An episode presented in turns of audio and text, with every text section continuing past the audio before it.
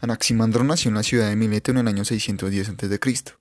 Fue discípulo de Tales y al igual que éste se interesaba por el origen del mundo y todas las cosas, es decir, el arjé. Se sabe que era un gran estudioso de los hechos de la naturaleza, como el mar, las estrellas, los terremotos, las formaciones geológicas, etc., y buscaba explicarlos racionalmente a través de la observación.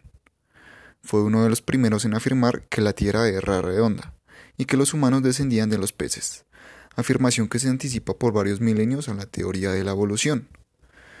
Su teoría sobre el origen del mundo y todas las cosas era radicalmente distinta a la de Tales, y pasaré a explicártela a continuación. Ahora que sabes que Anaximandro le inquietaban los hechos de la naturaleza y que buscaba explicarlos racionalmente, debes saber también que la explicación que eleva al origen del mundo iba más allá de lo elemental, es decir, iba más allá de la tierra, el aire, el agua o el fuego.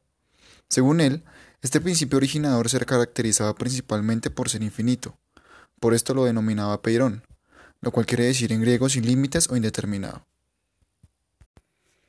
Llegados a este punto te debes estar preguntando en qué consiste exactamente el apeirón y qué tiene que ver este con una explicación racional del origen del mundo.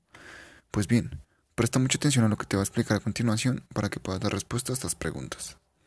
Para Anaximandro, el apeirón era una sustancia perfecta, superior a todo lo existente.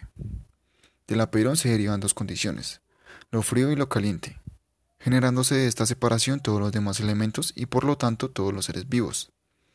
Podríamos ejemplificar esto a través de la analogía con un árbol. El apeirón en este caso sería el árbol, mientras que aquello que se separa de él, es decir, lo frío y lo caliente, serían sus hojas al caer al suelo, dando estas hojas como resultado final el crecimiento de follaje o nueva vegetación, que en este caso sería el mundo.